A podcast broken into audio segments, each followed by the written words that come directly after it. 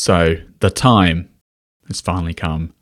The Vision Pro is real, at least for Americans. A project that Apple started by most accounts 2015, 2016. So almost 10 years working on this thing. And obviously, there's a huge roadmap ahead. This is just the first of a very long progression. But on Friday, the February 2nd, Chance Miller, you did, indeed, you did indeed get one, correct? I did. You're making it's a very dramatic intro. That was a dramatic entrance. You don't normally let me do the intro, so I, I Yeah. picked it up. You know, You are free to do the intro whenever you'd like, for the record. I, I like it. you like it when you do it. I figured. I, I gave you the I gave you the charisma. You know, Exactly. Uh, because I mean, it is momentous in si- like It is. it doesn't come along that often. We've had a long stretch of Apple doing iterative updates to their product lines, right? Which is what you have to expect from companies because they can't they can't revolutionize the world every single year. It's just impossible. And the last big release probably AirPods, right? Which was 2016. Yeah. The HomePod was definitely a thing. It doesn't count. You don't. It doesn't it doesn't fully count. I, I, I if I think in terms of like the things Apple's like committed to in terms of big new product launches, you have obviously the iPhone in 2007, the iPad in 2010, the Apple Watch in 2015, AirPods 2016, and so since 2016, kind of a wash, right? And You could argue that like the Apple Silicon transition is something, but But it's not a new product category, right? It's just like they just made the products better. like Apple Silicon is definitely a momentous moment and will be remembered for a very long, long time. Like the difference between the Intel laptops and the Apple Silicon laptops, you know, that that boundary was insane and Yeah. will never be repeated, or at least not repeated for a long, long time. Uh, but that's why I don't really count like if you count that, you have to then also count stuff like the iPhone 10, right? Because it's like a whole new diff- take on the iPhone. But That's like, it's not really the start of a new category. This is the start of a new category through and through. It's not like a HomePod. It's not like a Apple TV, right? Like side hobby kind of thing. This is legit. And if there's one takeaway I could take from the whole last week of just stuff, Vision OS is here to stay, right? The hardware Mhm. that it comes in is going to transmogrify in many, many different ways. And the iPad, as it looks today, kind of looks like the iPad came 2010. I do think with the Vision Pro, the Vision Pro in 10 years' time will be way different just in terms of form factor because you are pushing up against the limits of the state of the art right now. Mhm. And a lot of the design decisions about the Vision Pro are because they're compromises of reality, right? Like as technology advances, there's clearly way more ways for this thing to to try to change to change and advance and eventually become, you know, lightweight pair of glasses kind of style. Obviously, that we're not even sure if that will happen on a 10 year timeline. But even before the lightweight glasses, the actual headset it's- itself can get way much smaller, way different sizes. You know, at some point the battery will be integrated. But that is looking off into the future. Vision OS is incredibly well executed from what I've seen, and we'll be talking about that and using it obviously on the current hardware for the next like hour or so. So you got yours on February second. Obviously, you've had chances to play with it, you know, since WWDC or, or whatnot. So you've had a bit of experience with it Mhm. before, but it's been a while, right, since you've actually had it for, for real. What do you think in terms of hardware, like getting out of the box, that kind of that kind of starting point? Well, the first thing about the unboxing experience that I thought was funny was the two hundred dollar like travel case, NASA style travel case thing. Mm. So I got m- my Vision Pro and the case delivered, separate boxes. The travel case is just was just in a UPS box, like very, very like lightly wrapped in like three pieces of cardboard. There's like no actual box that it came in, and then I saw people buying it from the Apple Store, and you also just like they just hand you the case. There's no box for the case, which was weird. But the Vision Pro itself, unboxing it, it was I kept thinking if I hadn't had the chance to try this two times already, it would be a very overwhelming experience. There's so much in the box. There's the gigantic sh- of things you can read if you want to. then you don't, you just put the thing on your head and it starts telling you kind of what to do. And it guides you through how to use aspects of things, but it kind of then just like throws you off the deep end, if that makes sense. I mean, they are trading on familiarity of the other operating systems, right? Because yes, very much but so. the, the the the like you say it, I think I think obviously I haven't used one yet, but from everything I've seen from the videos, from what you can just kind of think in your head, like it's a lot easier to say, well, you just look at stuff and pinch your fingers together and then it clicks it than it is probably for your brain to like wrap your head around that. I imagine it takes a while for you to like get into the state of you you don't turn your head, you just look and glance, or you don't reach out Yeah. with your hand. You know, like those kind of things are. You get used to them very quickly, but they're not like one minute things. They're like one day things, right? In terms of training your brain how to use it. And I guess they don't really need a big like tutorial for that because even if you're doing it suboptimally, like you lift up with your hand or you do move your forehead, everything still works. It just maybe like makes you a bit more tired more quickly. yeah, Um, and very quickly, your brain will realize, well, I can short, you know, the brain's lazy. It's like I can short circuit. I don't need to reach my hand out. I can just look. And then if, uh, you get used to it and you get used to it and you get used to it. Um, but the, the raw intuitiveness of just putting it on and obviously you can transfer from the iPhone, right? It can do like the quick setup thing. But it is a standalone product in the fact that you don't, you could set up an Apple ID, you could log in, you could do everything step by step on the yeah, terrible keyboard, right? if you if you really had to, but I, I presume even at that point you probably pair a keyboard to it. Um, but you don't necessarily have to have an iPhone, unlike you know, like a watch or whatever. You could do it standalone, but clearly most people are going to benefit from bit, you know, having everything. Uh, and so you just put the thing on. You can bring your iPhone near it, and I believe you like look at something on the phone, right? Correct. With your when you're wearing your Vision Pro, you look at your iPhone, and it does something, and then it starts transferring your settings. I had to go through the whole setup process twice. The first time I went through, I got to the part where you set up your persona, and I did that. And then at the end of the persona setup process, it just crashed. Things went black. When you're wearing a headset and things go black, it's very disconcerting. It's a little bit weird. You're just cut off from everything. So I kept I kept Vision Pro on for a few seconds, and then it started pulsing like a soft white light. And eventually, it turned all the way back on, and I was back at the beginning of the setup process. So I got the setup experience twice. and then the next time I went through it, I skipped over the persona part of it because I was like, I'm just going to get all the way through it, then I'll set up the persona later. And that worked all right. Something else about taking it out of the box is you have those two, you have the two band options. You have the dual Mm. loop band and the solo knit band. The solo knit band comes attached to it. It's beautifully displayed, resting as soon as you open the box. So I said, okay, I'm going to give the solo knit band a try. It's clearly what Apple wants me to use. It's right here, it's already connected.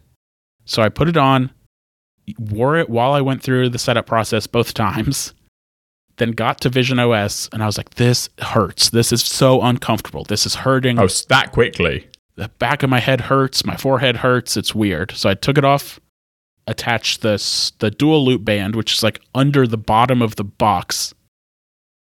Put that on, and I was like, okay, this is what I remember. This is how it this is how it's supposed to feel. This is how I remember it feeling during my demo in New York City a few weeks ago. But I've seen a lot of people apparently like sticking with the solo knit band. I've been kind of surprised. And I notice a lot of people seem to be wearing it on the back of their heads, like lower than what Apple shows in its marketing pictures, which is maybe like a little trick to make it feel better. I tried that, didn't really help, so I'm all the way in on the dual loop band. Yeah, and you don't wear you don't want to wear it too low because the like eye tracking's optimized for having it higher up. I think so. Some of the people that wear it lower uh, might be, you know, disadvantaging themselves in another way. And Apple has a support document that's actually like super helpful. It's like if you feel pain on your forehead and you're wearing the dual loop band, raise the back strap and loosen it a little bit and tighten the top strap. If you're feeling pain in your cheeks, lower the back strap and loosen the top strap. Very good, like if this, then that instructions. And on that page, do they have like a link to a questionnaire that you can answer about how your Vision Pro fits and whether or not you're f- experiencing things like light leak from under the nose or on the sides. So I took that questionnaire probably three or four days after I got Vision Pro. So I think it was Sunday night, Monday morning, maybe. And I had the 21W light seal. and I thought it fit fine. It seemed to be fitting good. I didn't notice anything. I was having a little bit of light leak like on the sides as I was trying to like each time I put it on, it took me a few tries to get it adjusted right to block that light leak. So I answered that questionnaire, maybe being a little bit nitpicky just to see what it would say. Mm-hmm. And at the end, it said, We recommend a different size light seal. You have 21W now. We are going to send you a 34 in light seal. Try that, try both of them, compare them, and send us whichever one you don't want back. So the 34N arrived yesterday, and I put it on.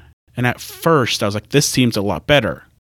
I don't have to like kind of work a little bit to block the light on the sides. Like I just put it on, and that light is blocked. But then I noticed so much light leak under the nose, and there was no way to like adjust it to block that light leak. So I went back to the 21W for now, and it seems to be it seems to be the best option for me.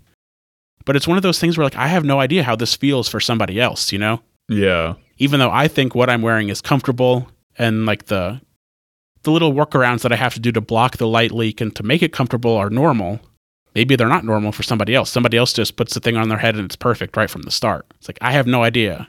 It's the same thing with the weight, right? Like I feel like Yeah. some people really complain about the weight. Other people are like, it's heavy, but I can deal with it, you know. And it really, it's really like depends person to person. Um, I think you're like okay with the weight with the dual loop band. I don't notice the way the biggest place I noticed it at first was on like my my cheeks. It felt like it was just pressing right under my eyes, right at the top of my cheeks just a little bit too hard. And that's where like that support document came in and I learned okay, I need to wear the back strap a little bit lower than you would instinctively wear it. Hmm. And then that took that balanced the pressure better off my cheeks and shifted a little bit more of it towards my forehead. Like that support document from Apple is so good and so useful that anybody who has a Vision Pro should read it. Even if you think it fits okay and you think that little bit of pressure you're feeling on your cheeks or on your forehead is normal, like the tips in that support document might help quite a bit. What's the longest session you've had in it so far? I, I on on Monday I wore it for about six and a half or seven hours, pretty much continuously. Like I took it off for a few minutes here and there to like go to the bathroom, Hmm. but other than that, I had it on the majority of like the working day. Same on Tuesday, Wednesday a little bit less. So seven hours is probably the longest so far, and that's continuous. Is it? Are you doing it because you the the novelty of it, or are you doing it because like it's actually practical in terms of comfort and fit and stuff? Like, would you do it? Would you would you volunteer to do that to do it continuously like that?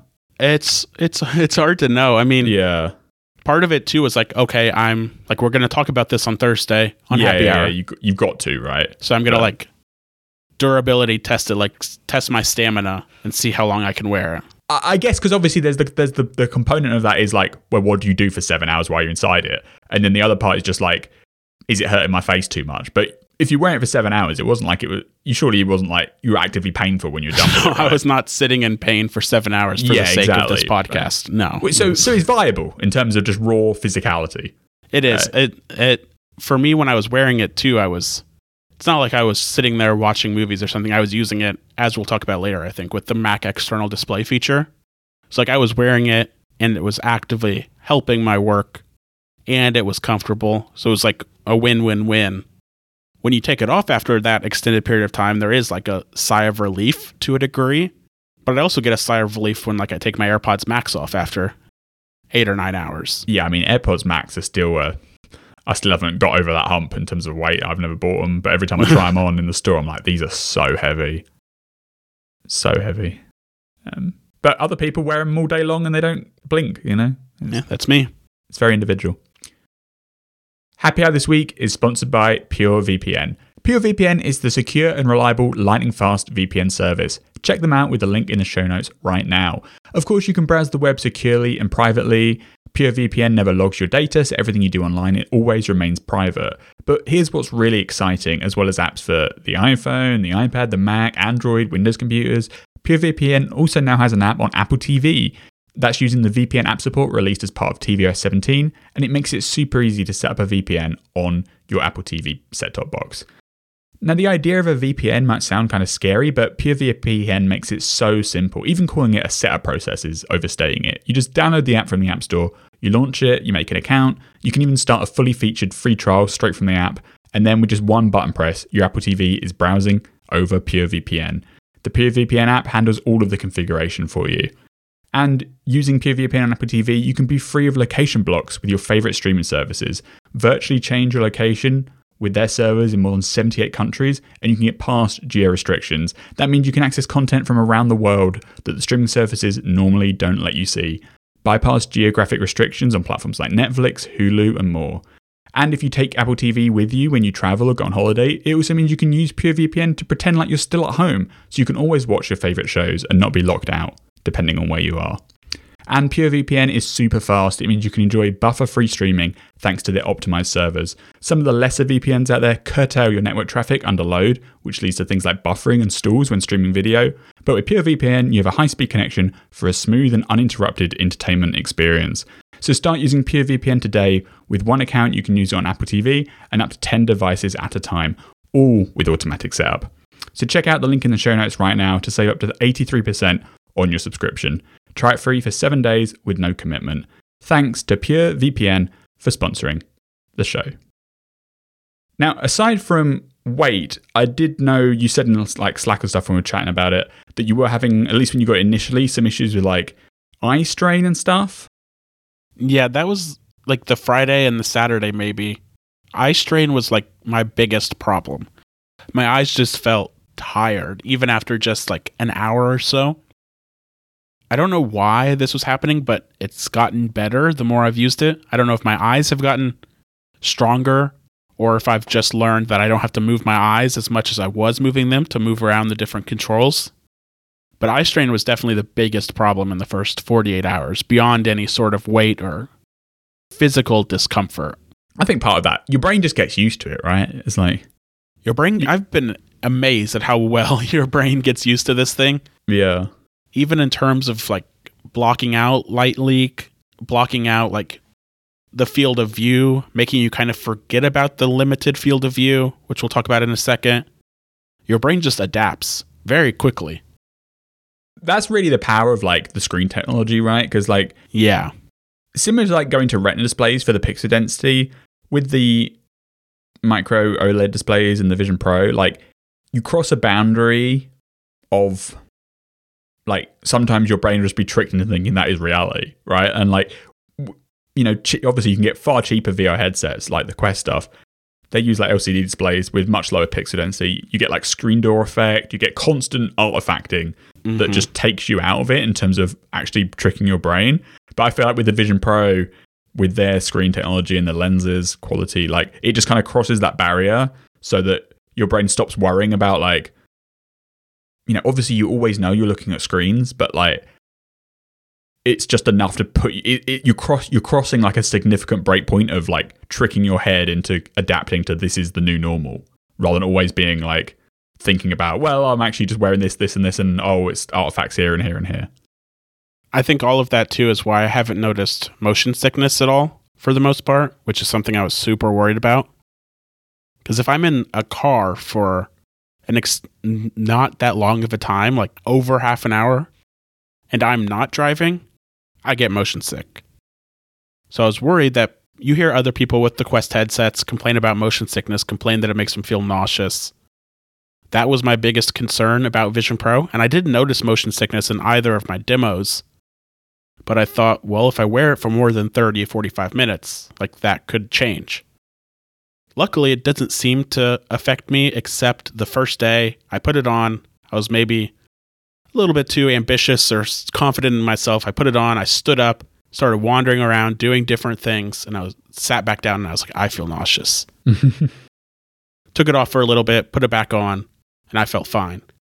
And since then, I haven't felt any motion sickness, even when I am up doing things, doing things in the kitchen, walking around, cleaning up, putting, feeding the dogs, all that. Like I can yeah. wear it and not feel motion sickness. There's definitely a part of it too where Vision OS is like intentionally designed to like not make you move around too much. Like they yeah. don't promote, you know, and part of this is because the current hardware is so heavy and like ungainly, but like you know they don't promote you running around or like doing like all the games they show they want you to stay in one place you know if you're in an environment and you try and walk too much it just makes all your apps disappear after you walk like a meter and a half like Mhm. that helps with motion sickness too because it's not like you're constantly moving your body and then seeing something different in your head by staying stationary most of the time uh, it really cuts down on that kind of thing so they kind of like defined a way of class of motion, motion sickness by not letting you do those activities basically Yeah.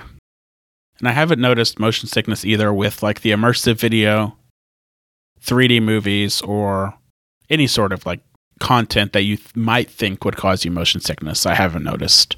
and they even have like um alerts like if you take a spatial video on your phone that's super like Yep. motiony like you're mo- you're rapidly moving around and like zooming in zooming out and stuff if you p- try and play that back before it starts playing it even s- it comes up with a little alert that's like Mhm. this video we detected in- involves a lot of motion are you sure you want to watch it blah blah blah so they try and put in some safeguards uh, and i'm sure you know 1.1 1.2 2 like as the as the os evolves more of that stuff will come and just add those little those little catches to try and help people as much as possible. But some people unfortunately like will just be more affected by it than others. Some people won't be able to focus on the screens because of their current you know the, their eye um, prescription or whatever. Like uh, it's just uh, this kind of product category until we get way more down the line some percentage of people are just not going to be able to use it for whatever reason whether it's motion sickness whether it's comfort whether it's weight like you know focusing with your eyes i know some people have said it's too blurry for them to see stuff and i don't think it's just like the headset's faulty it's just their particular eye issue you know doesn't work with it um, which is a shame but it's just a reality of of this product category at the moment but luckily for you you're not in any of those buckets so you're doing pretty good I wear contacts, and that's fine for the most part. But at the end of the day, I like to take my contacts out and put on my glasses, and that's when I might. Usually, I would like watch a TV show on my iPad or my laptop or whatever while wearing my glasses, just because it gives my eyes a break from the contacts. mm. Can't really do that with Vision Pro. I take my contacts out and I put Vision Pro back on, and I can't see anything. So I think and I you don't might. want to get the lenses for the vision pro I was just gonna say, I think I might. I need to go to the eye doctor first to get a prescription. Then I might order them from Zeiss. They're like hundred and fifty dollars, but cheaper than the case that's thank you for that. Yes, that's true. the case is so cool, though. You can't deny It that is the cool. case is cool. It is cool. If anything, it's like, why is the case not 99 and the lenses aren't 400? Do you know what I mean? Like, it's just a weird, a weird alignment of the price in there. The only thing with that is, is it going to be a pain to like take the lenses in and out, depending where you're wearing contacts or not? I don't think so. I think it's just magnetic. They just snap in and out, and then Okay. And you can take them out, and the like the hardware doesn't forget because you know you have to like Yeah. configure them for the lenses. it's pairing. Yeah, So the only thing I was thinking of, maybe if like you take them out in the morning, do you have, like do you have to like delete the the lenses? Can you like temporarily disable it? Like I don't know how that works. There is a sep- it does ask you when you're setting up eye tracking if you Mhm. ha- if you have lenses inserted lenses inserted or not. I don't know if you'd have to redo it or if you can keep multiple configurations. Because that's what I'd be worried about. We worry about well, if you set them up, let's say without the eye track, without the lenses in, you do the eye Yeah. But then you put them in for the daytime when you're wearing contacts, then it's misconfigured and doesn't work properly. So, well, you can you can buy them and tell us. Because yeah, I don't know if the menus make it clear or not whether you can only have one configuration. Yeah. You have to like fully Mhm. delete it, or whether you can like toggle it on or off. Um, I should figure that out before I pay $150 Yeah, for saving the you money plus plus whatever it costs to go to the eye doctor. So, Murica medicine. Yeah, that's a different conversation. Right, pass through slash the display quality in field of view.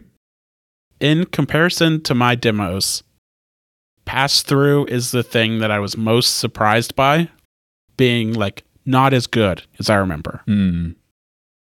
And I should have been more skeptical at the time. And I'm not the only person who I think walked out of an Apple demo with a better over heightened ex- expectation for pass through because the rooms where Apple was doing these demos were the classic Apple living room set, super bright, no real color to speak of, just like white walls, maybe a plant or something. And if you, as soon as you get out of a room like that, like in your house where it's not blindingly white and you and have you know colors, what your house looks like. and you know what your house looks like, yeah. You know what, like for me, one of the things was like, I know what my dogs look like, Mm. and I look at them, and they look, they don't look totally different, but you can tell that some of like the colors are like our black lab is going gray, like on her face, and you just can't really make out that gray hair detail on her face when you're looking through pass pass through versus looking with your eyes. You can immediately know it's cameras, right? Hundred percent, yeah. Yeah. And not even like iPhone 15 cameras. Like it's more like No, old cameras kind of Well, like and it's it's not like obviously they've got decent optics in there but it's just a computationally hard situation to render a full pass-through vision with pretty high resolution across your entire spectrum of range so like it's it's a combination of hardware and software because like you get better you get high quality camera lenses then you also have to get higher Yeah. processing power to run it which also impacts battery life and heat and like there's all these confluence of factors here so it's not just as simple as a well gen 2 they'll just make the lenses better i'm sure they will but like you know it's a complicated matrix of stuff that that makes it come together. And obviously, it's the best pass through of any headset on the market, as you would Mhm. expect for it. But you've they've still got a long way to go. Like just looking at the videos, you can immediately see motion blur and graininess, and it just looks like cameras. It just looks like you're like recording through webcams, right? Which you kind of are, right? So yeah, um, but you get the, you know, you, the the stuff that doesn't come across on watching via YouTube videos is like the depth, right, of the stereoscopic cameras and stuff. So Mhm. you know, clearly it's very it's impressive for what it is, but there is a long way to go before they really sell the illusion of because what they want they want it to be transparent, right? Yeah. that's the point. It's meant to be like you know you can see the world and then you can put stuff over top of the world, but I don't think anybody like that. In some ways, the the full VR experiences are more effective than because you're never facing. Whereas when you're doing the pass through mode situation, you're always you're always getting dinged like, oh yeah, I'm seeing a camera of the real world, not the real world. But if you're in an Yeah. environment or a thing, it's like you're fully encap- engrossed and encapsulated in this perfectly rendered thing. Because a lot of people have said like the screens aren't sharp enough, so you see like the you know the camera feeds like fuzzy or blurry. Like no no no the the displays are super sharp and if you render stuff in the environment like apps or content and stuff it renders sharply it's just the camera quality processing isn't enough to make up for it in normal lighting and especially in darker lighting yeah, it wasn't as good as I remembered, but by no means is it bad. It's the best pass through experience you can imagine for a headset. I just wouldn't want to wear these for 24 hours a day and never Yeah. see the. I mean, I guess eventually you'd get used to it and think that the world just looked like that, but but when you're taking them on and off, you definitely realize the difference. yeah, yeah, yeah. so good but clearly room for improvement Yeah. And that's kind of applies to the field of view too. We talked about this last week with the reviews, and the review that pointed out the field of view limitations most was The Verge, Nilay Patel. I still don't think the field of view, at least for me, is as narrow as the mock up that they created, that The Verge created, attempting to show the field of view. yeah because their, their mock-up was very pessimistic like obviously i've never worn one but you just look at that and you're like surely not. You know like it was super like cropped in in terms of masking. And obviously apple's all of apple's demo videos are the complete opposite right? Because they're just perfect Yeah. 16 by 9 screen recordings or simulated screen recordings. The reality is in between would you say? And the, there's so much difference between different sized light seals that I would love to know. I don't think Nilay has said which size light seal he had, but if he had something in like the 30s range, those have lower field of views just because of how they're designed, and how you how they're accommodating your head shape. and you like perceive that because obviously you tried two light seals right Yes, the Yeah. difference in field of view, it's not dramatic, but it's there. Your field of view is going to be less than if you're wearing a 21W light seal, which seems to be Apple's go to recommendation for most people. And there's people on Reddit who have tried, maybe people on Reddit have tried like every single size light seals they have detailed. They've like worked backwards to figure out exactly what all of the numbers and letters mean because Apple doesn't really publish what those numbers or letters mean anywhere. And pretty much everybody seems to say that the higher the number goes, your field of view is going to gradually get lower. There was somebody who said they originally got a 34W light seal and it wasn't quite right. And they got it swapped for a 21W and they thought it was like a completely different headset. My experience wasn't that traumatic, but there is a clear difference in field of view depending on the shape of your head and therefore the size of your light seal. So yeah, if you look to the left and the right, you see black, right? It's not like full peripheral, like your actual eyes. Yes, absolutely. Yeah. Yeah. Is it kind of like because I wear glasses, right? Obviously, if I look through the glasses lenses, I can see sharp. And if I look outside of the frames, there's still color and detail and stuff there, but it's way blurrier, right? Because I'm not looking Mhm. through the lenses anymore. Yeah. In the Vision Pro, is it kind of like the frames are the sharp detailed screens and then in the non-frame region it's just black? Kind of? Or is there more of a transition there in terms of peripheral? No, I think that's pretty much exactly it. I I thought about it like wearing sunglasses, kind of. Okay. Yeah. The difference is just that, like you said, the peripheral, you don't see blurry things. You just literally see black, which does a lot for the immersion. Because there was also those people. Um, did you see that on Reddit where like people were taking their light seals out and just wearing the Vision Yeah. Pro like directly up to their eyeballs and saying it was like increasing the field of view a bit more, which makes some sense because you're literally just closer to the lenses. I I tried that and it didn't impact you. it didn't seem like as dramatic of a difference as some people on Reddit were saying. Which at that point I was like, okay, maybe my fit is like really good if I Yeah. Don't notice that big of a difference when I take the light seal out completely. So again, the field of view, you'd say not as good as we as you originally remembered, right? Because you're just overwhelmed by everything in those demos. Similar to pass through, but not like it's not like a deal breaker, right? It's just No, kind of I wouldn't even say that the field of view is is bad. Yeah. that much worse than what I remembered. Like I, okay. the field of view is the field of view. I don't, as dumb as that sounds, like Yeah. a, it's going to vary from person to person, and b, it's just a limitation of the form factor and the design. It's just I guess it's a bit like none of the Apple marketing will like give you an example of that. Like it all just They won't like- even tell you the the degree of the field of view. Yeah, they don't even list it on the specs page, right? Um, like it'd be good if there was just like one example on their like pages, which is like this is like a shot from the eyeballs, you know, just you could like see it with, without actually buying it. Um, but again, future hardware, everybody's working to make the, the peripheral wider, the field of view Yeah. wider, right? This is what we have today. Happy Hour this week is also brought to you by Masterclass. So I generally cook the same meals, you know, chicken, spaghetti, that kind of thing, but I figured why not try something different and try to get better at cooking for a change. So now I'm actually learning how to make pasta dough, make ravioli from scratch with instructions from renowned chef Alice Waters. And I'm not 100% perfect at it yet, but the learning and sense of accomplishment is so so satisfying. I'm I'm getting there. And how exactly we're using Alice Waters home cooking lessons on Masterclass. Check them out at masterclass.com slash 9to5mac. This year, you can learn from the best to become your best with Masterclass. Don't just talk about improving, Masterclass helps you actually do it. With over 180 world class instructors to choose from, you can always be learning something new, like mastering negotiation with Chris Voss, thinking like a boss with Martha Stewart, or learning the art of filmmaking from Killers of the Flower Moon director Martin Scorsese. Learn anywhere in bite sized chunks with the Masterclass app available on your phone, computer, tablet, smart TV, and there's even an audio mode so you can listen on the go. With Masterclass, you get unlimited access to intimate one on one classes with the world's best, and with an annual membership, it's all available for just $10 a month. There are over 200 classes to pick from, with new classes every month, like Alice Waters teaching the art of home cooking that I mentioned. That has helped me get more confident making meals in the kitchen. And right now, our listeners will get an additional 15% off an annual membership at masterclass.com slash 9to5mac.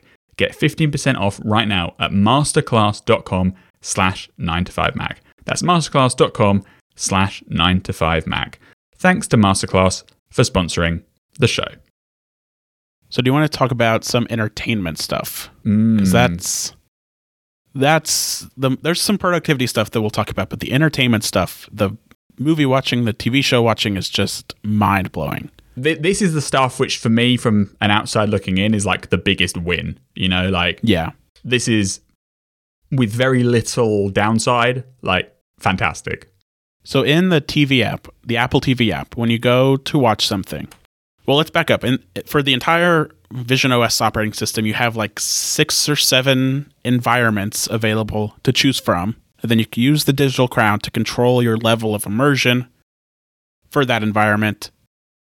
There are two environments that are listed as coming soon, which is very weird. I think that's cool. They're like It's it's cool, but why are they? stuff's coming soon because that's a, that is a downside with the environments that I worry about. That like in two months' time, you'll just be looking at the same static image. Do you know what I mean? Like you get Yeah. bored of it in a way, and like they always they have some animation and some sounds and stuff, but like.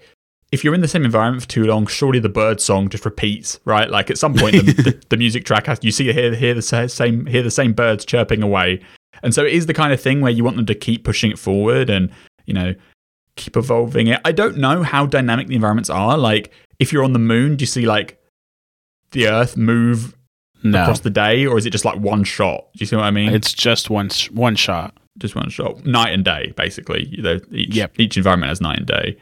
Um, but yeah, I think it's cool that they've got you know eight or so on there, and then they've got two more that are quote coming soon that will hopefully be out in a software update in the not too distant future.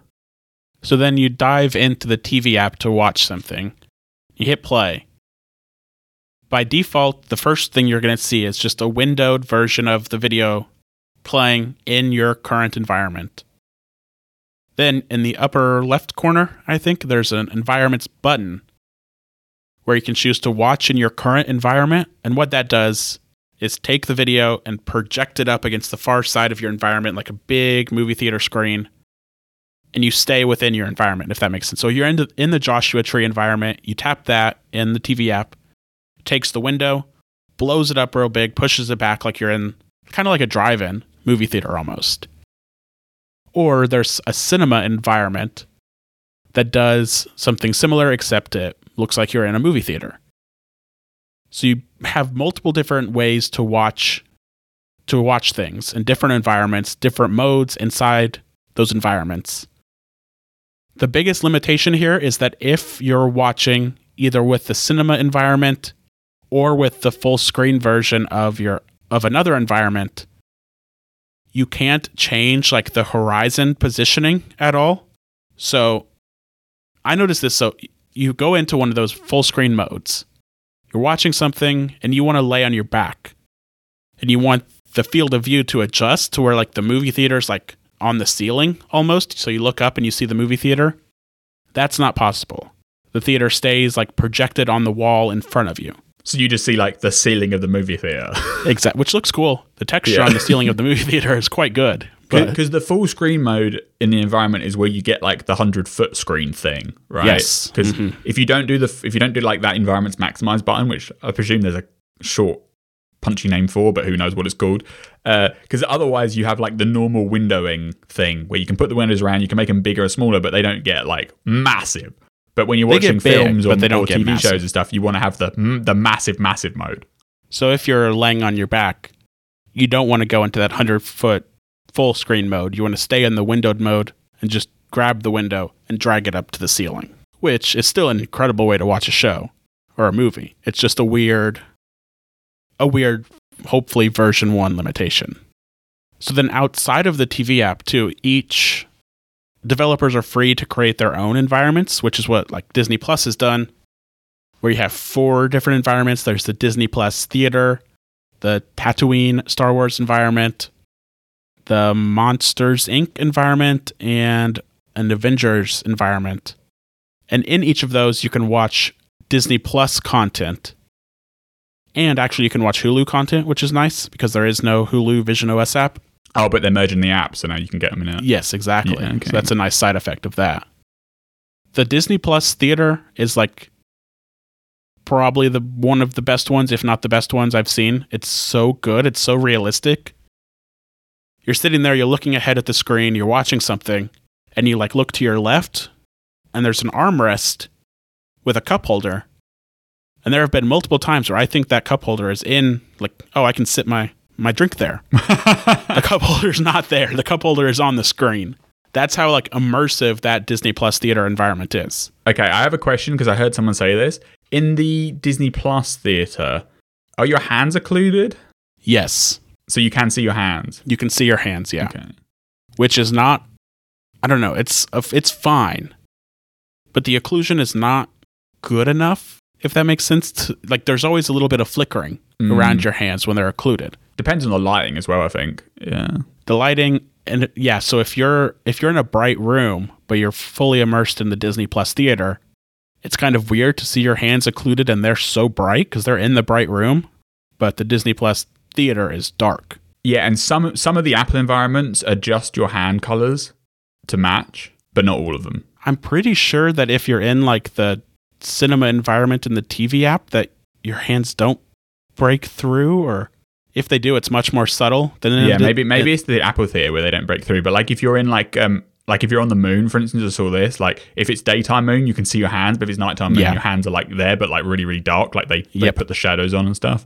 And that's something that maybe only like the app the system environments can do, and the Disney one can't. Like in terms of editing what your hands look like. Do you know what I mean? Like yeah, so like there's some inconsistency there where hopefully in time Apple makes like a central framework. So like the Apple Theater from the TV app and the Disney environments and any like third party environments can all be like all get the same functionality and are all available to choose from anywhere. So they're not just constrained to the same app.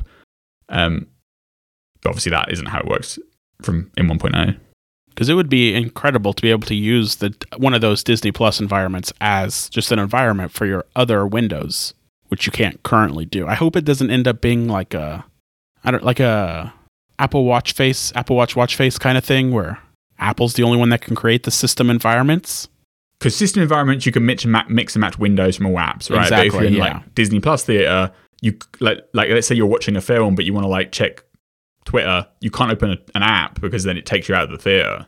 Correct. Yeah. Yeah, so that kind of sucks. It's a good way of making you focus on the movie, though. I have True. noticed that. True, The HBO app has one. They have like a Game of Thrones environment, which is good. I think they said they have more coming, but right now it's just the one. Apple's got two coming soon. Apple's got yeah two, and Do you think it looks better than your TV? absolutely hundred percent. If I'm watching something by myself, I'm going to watch it on Vision Pro. Wow. Ten times out of ten, basically nine times out of ten, I'm going to choose Vision Pro over over my TV. That's that's a statement. That is. The, is it is it just the size, the or the color, like, or just everything? Do you know what I mean? Like, It's the size, it's the sound. Part of it is just the removing distractions. mm, yes, you're still looking at a screen, but especially if you're in one of those full, fully immersed, full screen, 100 foot screen environments, you pretty much have to just watch what's showing. You can't mindlessly also be scrolling on Twitter or threads or whatever. Or do what I do sometimes, which is where I'm watching a TV show and I'm also simultaneously scrolling on TikTok on my phone on mute, yeah, yeah, yeah. which is just an awful habit. Don't develop that habit. That's a bad habit. But Vision Pro, you can't it. develop that habit. Everyone does it. I scroll Twitter when I'm watching films at home. It's just scrolling Twitter is one thing, but doing what I do where you mute TikTok and watch videos on TikTok while also watching a TV show, that's no, that's embarrassing. does TikTok have an app, uh, have an app yet for the Vision Pro? No, they're mentioned in the press release, They said they're making one, right? Yeah. but it's not there yet. I haven't tried the website, but TikTok's website on like your Mac is awful, so I imagine it's awful on on the Vision Pro too. one thing I have seen people mention is like if you're watching a like a like in the theater and, and it's dark or whatever, that sometimes you get like reflections or like glare. That's the by far the biggest problem, I think. Just because watching movies and TV shows is such a compelling use case, but this one limitation is kind of an is pretty annoying. It's basically you're watching something in a full screen dark environment and the screen is bright, obviously like the the TV show or movie you're watching is bright. There's a bright flash or it's just they're outside and it's bright. You're going to see reflections in the lenses that you're looking through from what I understand, it's just like a hardware limitation of Vision Pro's design, of the design of lenses and screens in general. And it's not awful, but when you notice it, you think that your lenses are like smudged or like have a scratch on them or something. So the first time I noticed it, I was like, oh no. So I took Vision Pro off and like cleaned the inside of the lenses, put it back on, and like, oh no, that's that's still there. Then I remembered some of the reviews mentioned it as just a hardware problem. Yeah, it's the way the lens optics work in the lenses that just reflects the light sometimes, which I think is maybe why there isn't like a mode where you can just maximize a video and it's black elsewhere. Like you always have to watch it in some kind of environment, so it, it always makes it not just you know it always makes sure Yeah, there's some mhm. contrast of background of Yep. background colors and stuff. Like the darkest I've seen it is the moon environment where like the nighttime's black, but otherwise it's uh like when you're in the Apple Theater, for instance, like the theater's lit, right? Like, and Mm-hmm. the screen reflects onto the ground and the seats and everything. So, like, I do think part of that's a, like a trick to mitigate some of the lens reflection problems, because otherwise you'd see a lot more. I think. it's one of those things where you notice it at first and it kind of bothers you at first, then you just adapt to it and slowly you stop noticing it. I imagine too if you wear glasses and you're watching something in a dark environment with a 100 foot screen flashing at you, you're going to see some reflections in your glasses too. So Yeah. it makes sense. It sucks, but it makes sense. And is this going to be the resurgence of like 3D movies, do you think? Because obviously, like the 2D looks good, but if you're in that headset, you want to be watching the 3D stuff, right? The 3D stuff is good. I haven't watched too much of it. I think Disney ha- Apple says what there's 150 total I think available. there's in- 200 now, but yeah. 200. And then Disney has like 45 of those, I think. I've watched bits and pieces of like Finding Nemo, Frozen 2. The 3D is so much better on Vision Pro than it is on like a going to a theater and watching a 3D movie or like the old days of 3D TVs. For me, what I'd want to see more of is the immersive video, which is in Apple TV's app, in the Apple TV app, and that's the Alicia Keys concert. The oh, what else is there? The nature, the sky, The the, nature. ravine, Yeah, tightrope walk, that stuff. that's the stuff I want to. That's more impressive than 3D movies.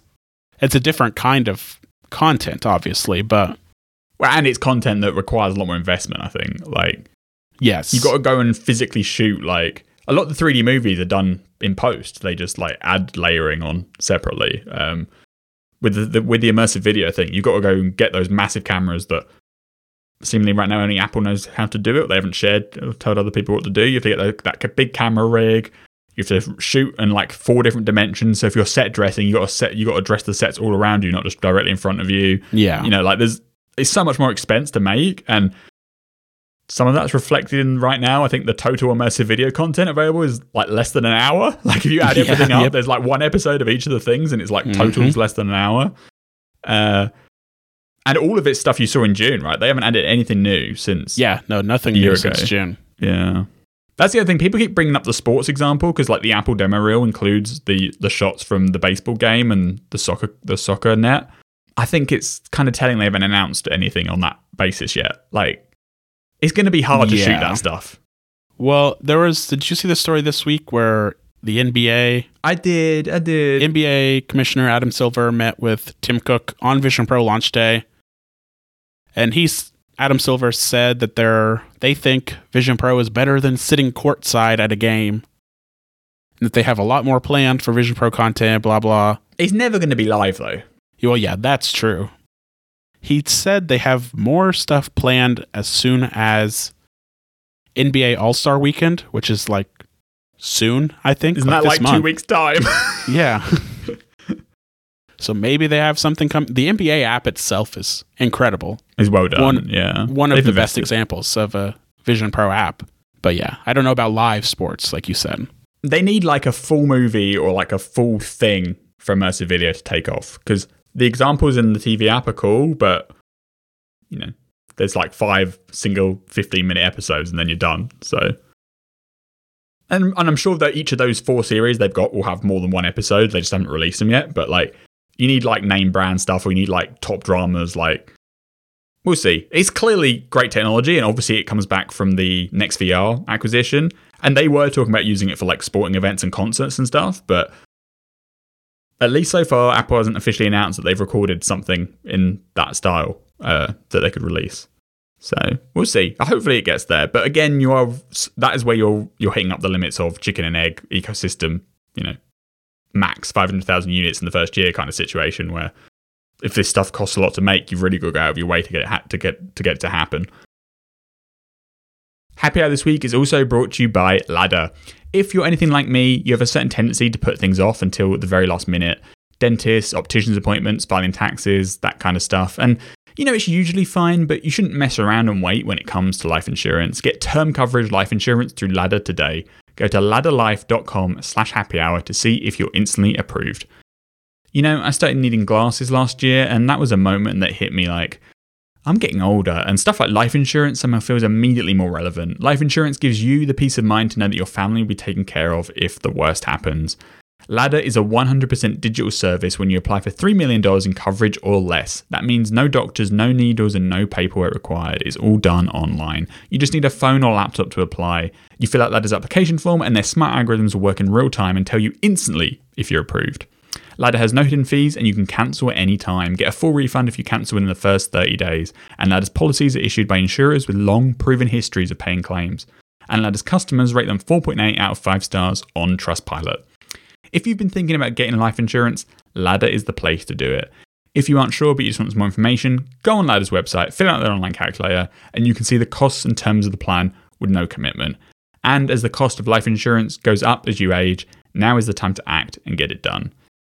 So go to ladderlife.com slash happy hour today to see if you're instantly approved. That's L-A-D-D-E-R-L-I-F-E dot com slash happy hour. One more time, ladderlife.com slash happy hour. Thanks to Ladder for sponsoring the show. One other thing on the entertainment side of the Vision Pro is the TV app cinema environment. You can pick where you sit in the theater, which is just completely unnecessary, but also just totally cool. That's one of the things that makes this the best way to watch movies and TV shows. When you're on your own. You can pick front row, middle row, back row, floor, or balcony. That does help with like not being able to adjust the horizon positioning like I was saying. It's not a perfect solution, but it helps. And you can also the there's an IMAX app that has like two things right now.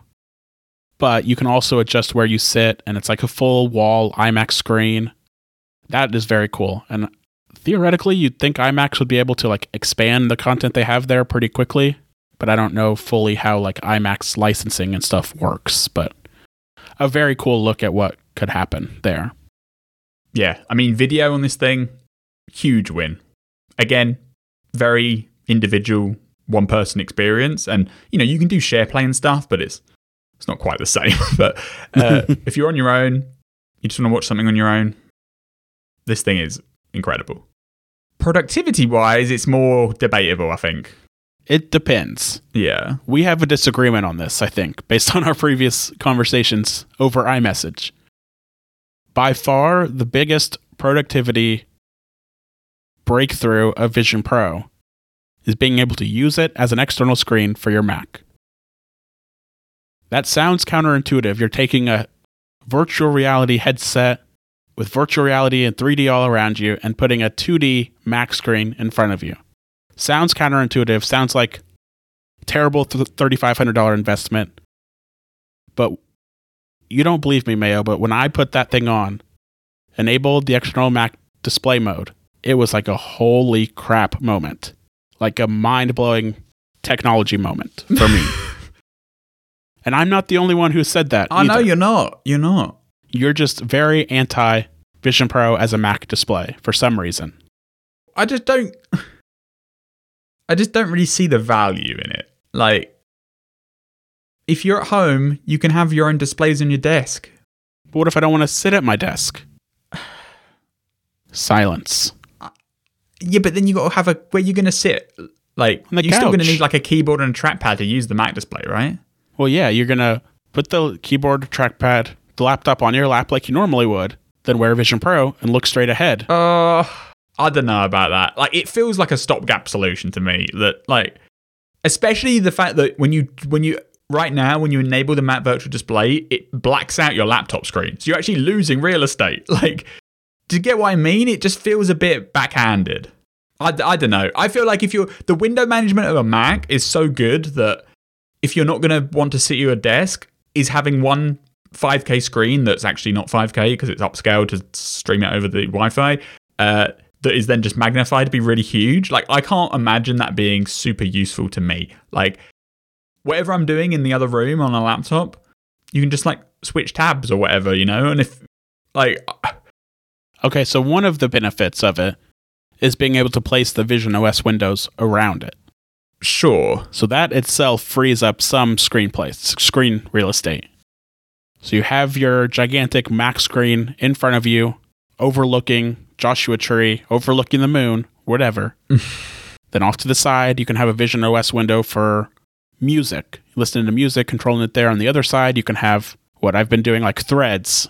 but you got to have like a laptop charge. You got to have the Vision Pro charge. Like I don't know. I can't see it in my head right now. But again, I haven't used it. Yeah. I will say when you're using the external display on the Vision Pro connected to a MacBook Pro, turns out running a MacBook Pro with its screen off really helps the battery life of that MacBook Pro. That is funny. screen draws a lot of power. I, I like.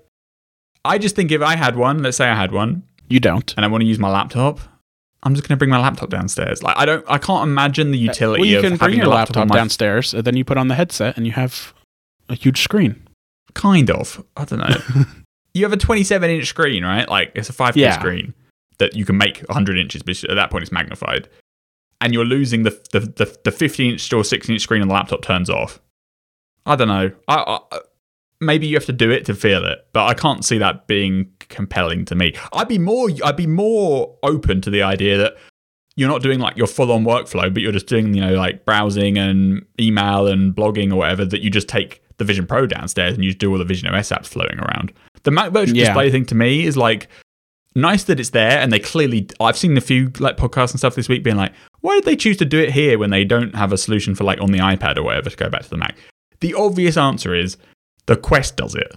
Right, one of the high, one of the biggest selling points of the Quest is that you can external display your Windows computers, and you can have multiple screens show up inside of your headset. And they do like three screens or whatever, not just one. Um, Yeah. And so clearly that's why Apple did it too, because and it has nice integration with the OS because you you know you can the button appears above the laptop and you can just like tap with your fingers and it flies out of the screen and you do universal control to flick between them and like so I, I get it and I don't I don't belie it as a feature and I'm sure if they if Apple hadn't done it you know parallels or screens or one of these VNC apps would immediately be one of the most popular apps on the App Store right?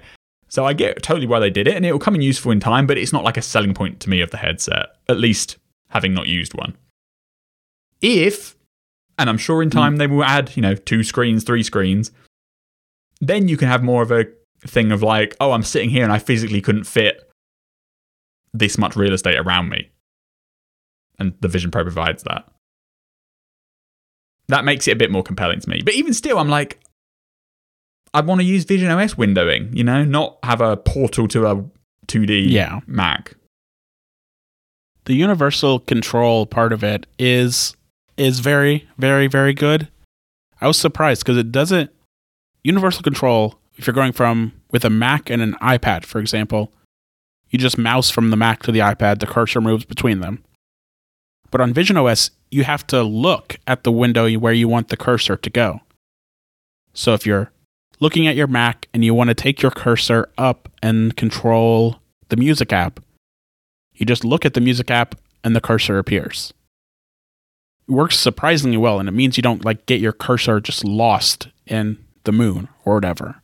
And it removes the problem of the, the, the mouse or the trackpad is a 2D upright left down. Yeah. Mhm. And obviously, the operating system's three dimensions. So it's a very clever solution to that because your eyes basically choose the Z position by what you were looking at, right? Yeah. And then the, the mouse is then just up, down, left, right from there. That was clever. One limitation though, it doesn't support Bluetooth mice, so So just trackpads. it only supports Apple trackpads, and I think it supports Magic Mouse too. But No, I don't think it does support the Magic Mouse. oh I really? think, I think it's just the trackpad, yeah. Not sure why. If I'm using my Mac with Vision Pro as an external screen, I can use my Logitech MX Yes, if you're going through the Mac, like universal control, it works. If you're pairing a mouse to your Vision Pro directly, it doesn't work. If you're you can use it with the Mac interface on Vision Pro, but it doesn't go out to the other apps. Yeah.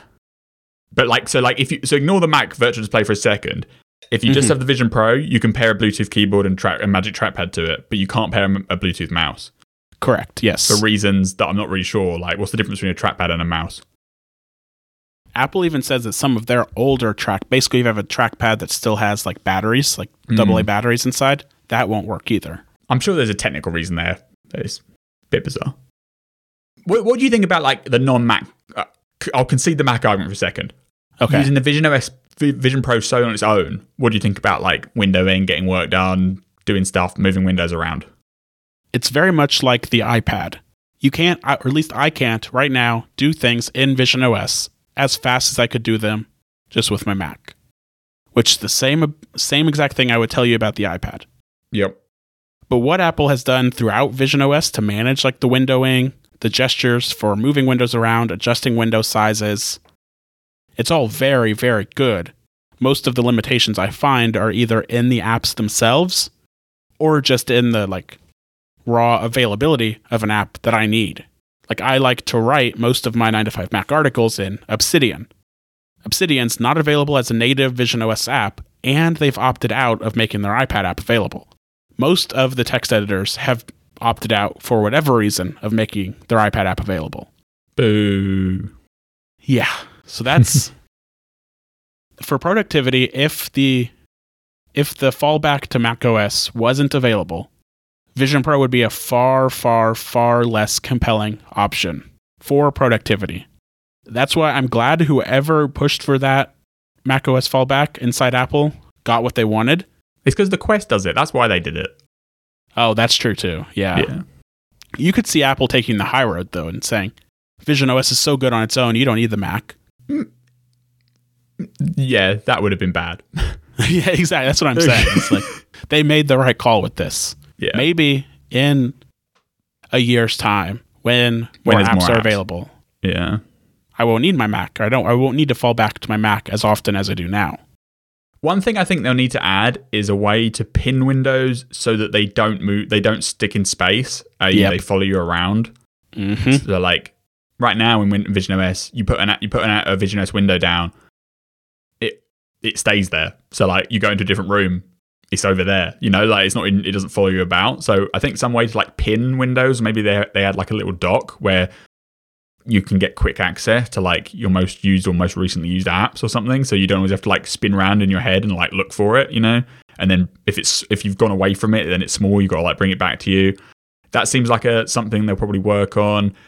And then some sort of app expose feature, like some sort of the window management stuff that you get on the Mac. Like the Mac's so good at window management, Yeah. the iPad's not very good at it.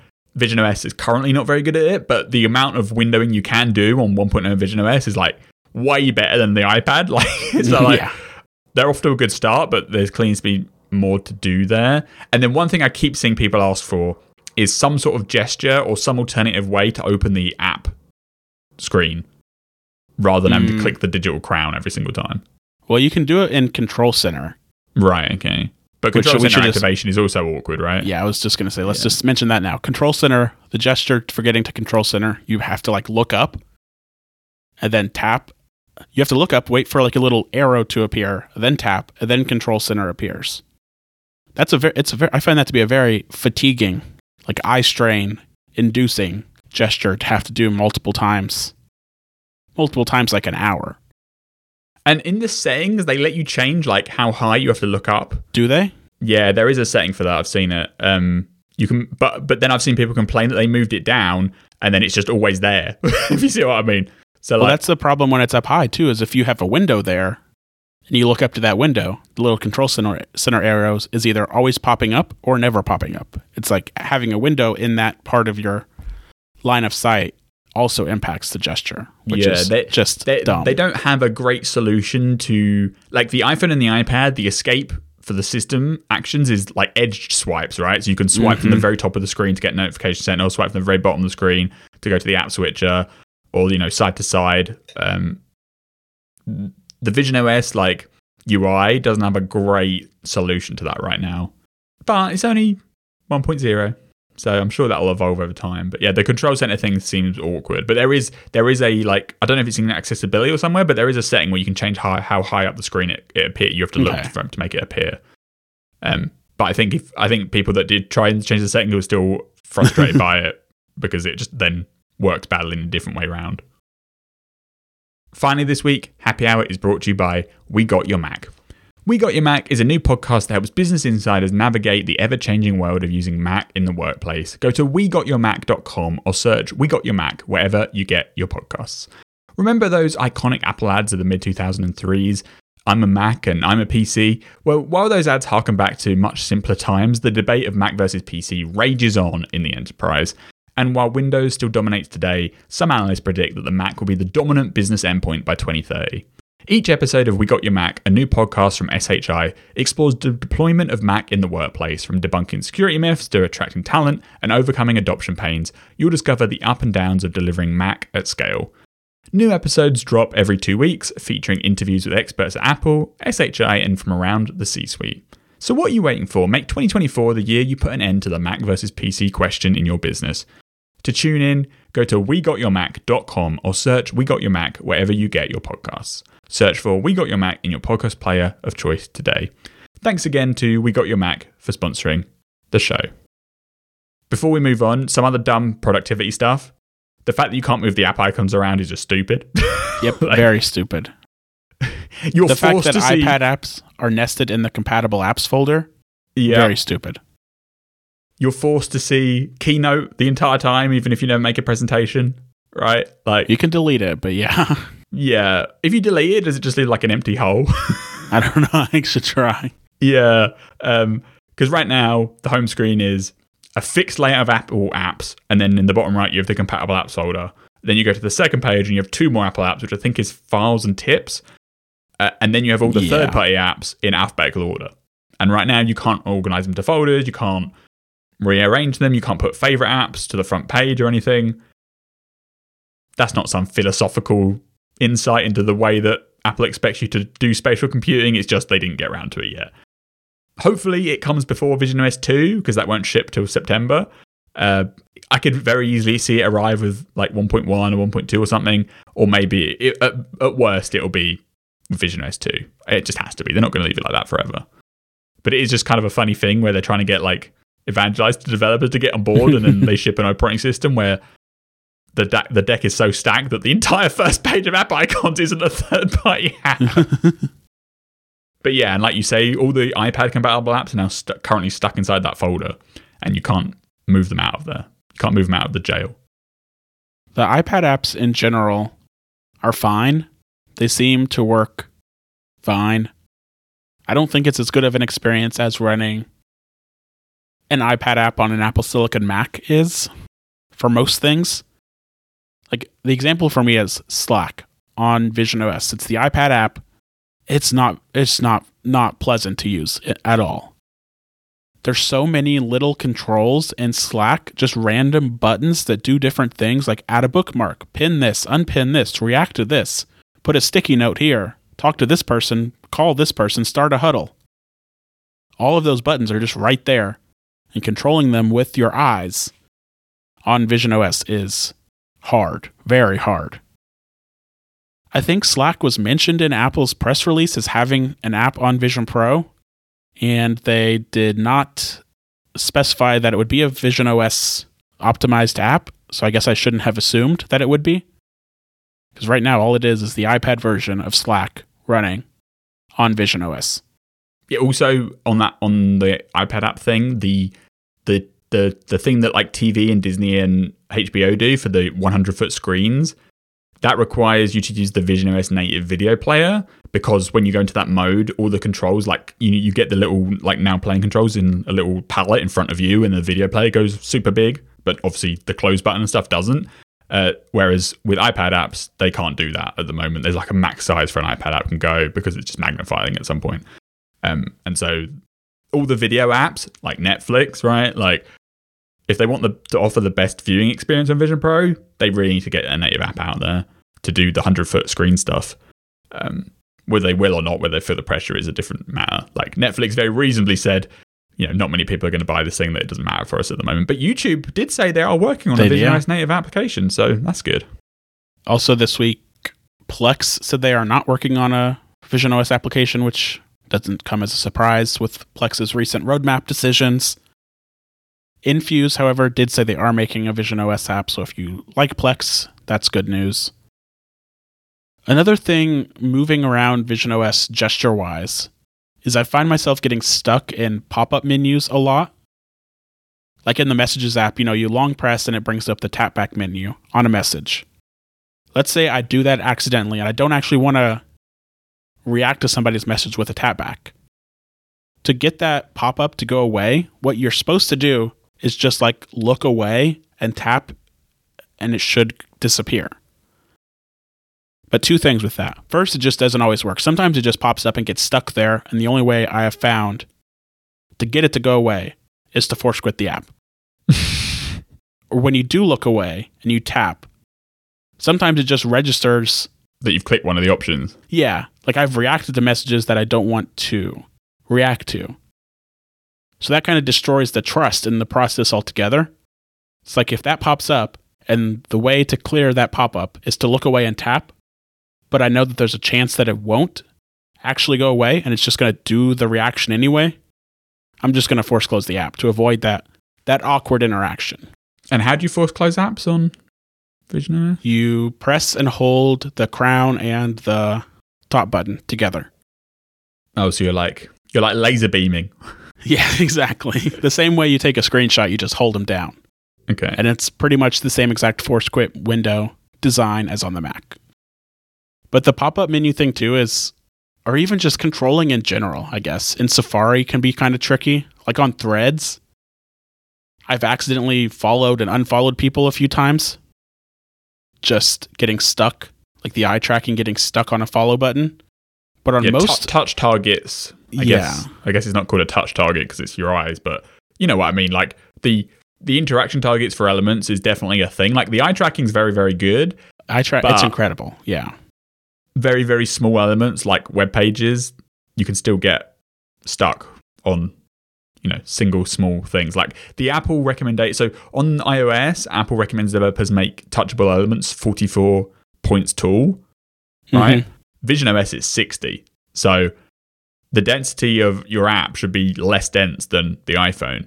Um, but obviously, web pages don't respond at the moment, so they're just always the same. And I was impressed at how well it does work, to be honest, because people were showing. Yeah. I watched this video Mhm. where someone's in YouTube on Safari, and like it's basically impossible to click like the exit full screen button because it like overlaps with the resize control of the YouTube window of the Safari window. And then like the pause and play buttons kind of hard to target as well. But they were scrubbing, you know, like on YouTube you have the scrubber at the bottom, and they were just like looking at the point. They weren't like trying to drag it with their finger. They were just looking on the the viewport of the video player, like where the scrubber should be, and then tapping. And it was so accurate, at, like zipping forward to that exact point in the video. Like I was really impressed by that. One thing I didn't expect or realize is that you'd be able to just like reach out and directly interact with controls and apps. Like it's a big floating iPad almost. Yeah, the, the Quest does that too, by the way. But yeah, it's cool. Because they didn't, they, Apple doesn't mention that or talk about it anywhere, anywhere. But it helps particularly with iPad apps I found, like the podcast app. Kind of my fallback is just to bring it close to me and tap around and do what I need to do, and then push it away. And then I can easily play pause with eye control. There's growing pains for sure. Text input, another growing pain. I don't know if that's a growing pain or just a straight limit of the platform. Like I don't know. I, I, I- I struggle to see how they're going to get around that anytime soon. Like ideally, so like the the keyboard they have is obviously like big and bulbous and not very great for long. You're not going to type paragraphs on it, right? Uh, ideally, you'd want to be able to just like if you can touch type, you want to just like hold both your hands in the air and just pretend like there's a keyboard there and just like type at full speed and it could just like see your fingers and see where you're touching and figure it out. I'm not sure the hand tracking's quite there on that first generation model to Yeah. actually discern the finger positions. And if you're doing the like a hand like if you're putting your hands out as if you're typing on a real keyboard, in some cases your smaller fingers are going to get obscured by the fingers above it and like your, the palm of your hand, so they're not going to be able to see where everything's touching. So they're going to need a bit more of a leap of technology there to make that work. And so if you can't do that, you're kind of just res- you kind of just have to resort to voice input. I can't really see another way around it at the moment. Yeah, it's not as bad as I expected, and not as bad as some people had made it out to be. It's not a write off. Yeah, not a write off. but it's definitely not. I couldn't write a 9 to 5 Mac article with the on screen keyboard. Yeah, I know some people are doing the thing not using the like the finger movements, but like looking at each letter and just pinching your fingers together because you can like focus that way. That hurts my eyes. Exactly. Like people are saying it's faster to do input, but your eyes get hurt because you're like ping ponging across this keyboard for with every input. What about personas? You have more. You have looked at my persona as it's evolved a few times over the past week. and I think you said this morning that my latest attempt was a step backwards. Yeah, I mean it's close. Like the main uh, the the thing with the personas, I feel like, is like every time you do a scan, it like makes you look slightly different. And so sometimes Yep. you roll the dice and you get a better scan. Sometimes you get a worse scan. So like in your latest scan from this morning, your eyebrows are like weirdly like lightning shaped. Like it, whenever it scanned your eyebrows, it's just like a bit weird. Whereas they look way more natural on the scan you did the other day. Um, the overall look of a persona, the overall look of persona is like it's both good and bad at the same time. Like it's really impressive, but obviously it's nowhere near good enough, right? However, the detail in the expressions, the muscle movements, like you can like squint your eyes and all your nose muscles move as well at the same time. Like there's a lot of detail in there when if you actually look, and I think it looks it's a it, it, it would make for a better effect when you're looking at it through a Vision Pro itself because as well as the the visual, you also get the depth of the of the modeling, right? When you're looking at through Vision Pro. If you're doing a Mhm. FaceTime call to me, I only get the 2D render, and I think it kind of looks worse, especially when they put on the fake background.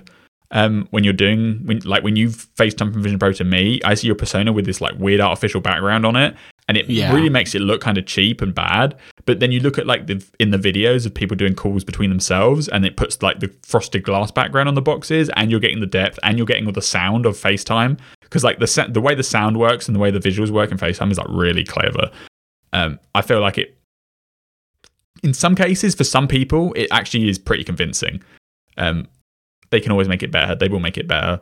I don't know if they're going to make it better with first gen hardware. It might require better GPUs and stuff, as well as all sorts of other things. But um, it will get better over time. But for a first go, I don't think it's too bad, and I don't think they had a choice to be honest. Like No. you couldn't not ship it with something like that to make up for the fact that you're because they obviously the best thing would be if you could do a front facing camera, but you can't do a front facing camera because your head's covered up by this massive headset.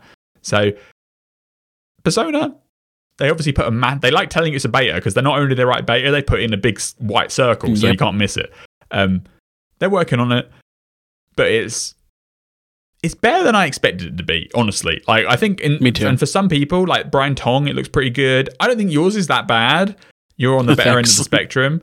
Uh, some other people have seen do look bad, especially the big issue for women is that the hair doesn't move. So the hair's like stuck in place like a doll. And so any motion, and obviously women generally have longer hair, they're like strands of hair just don't move at all. So it really breaks the effect.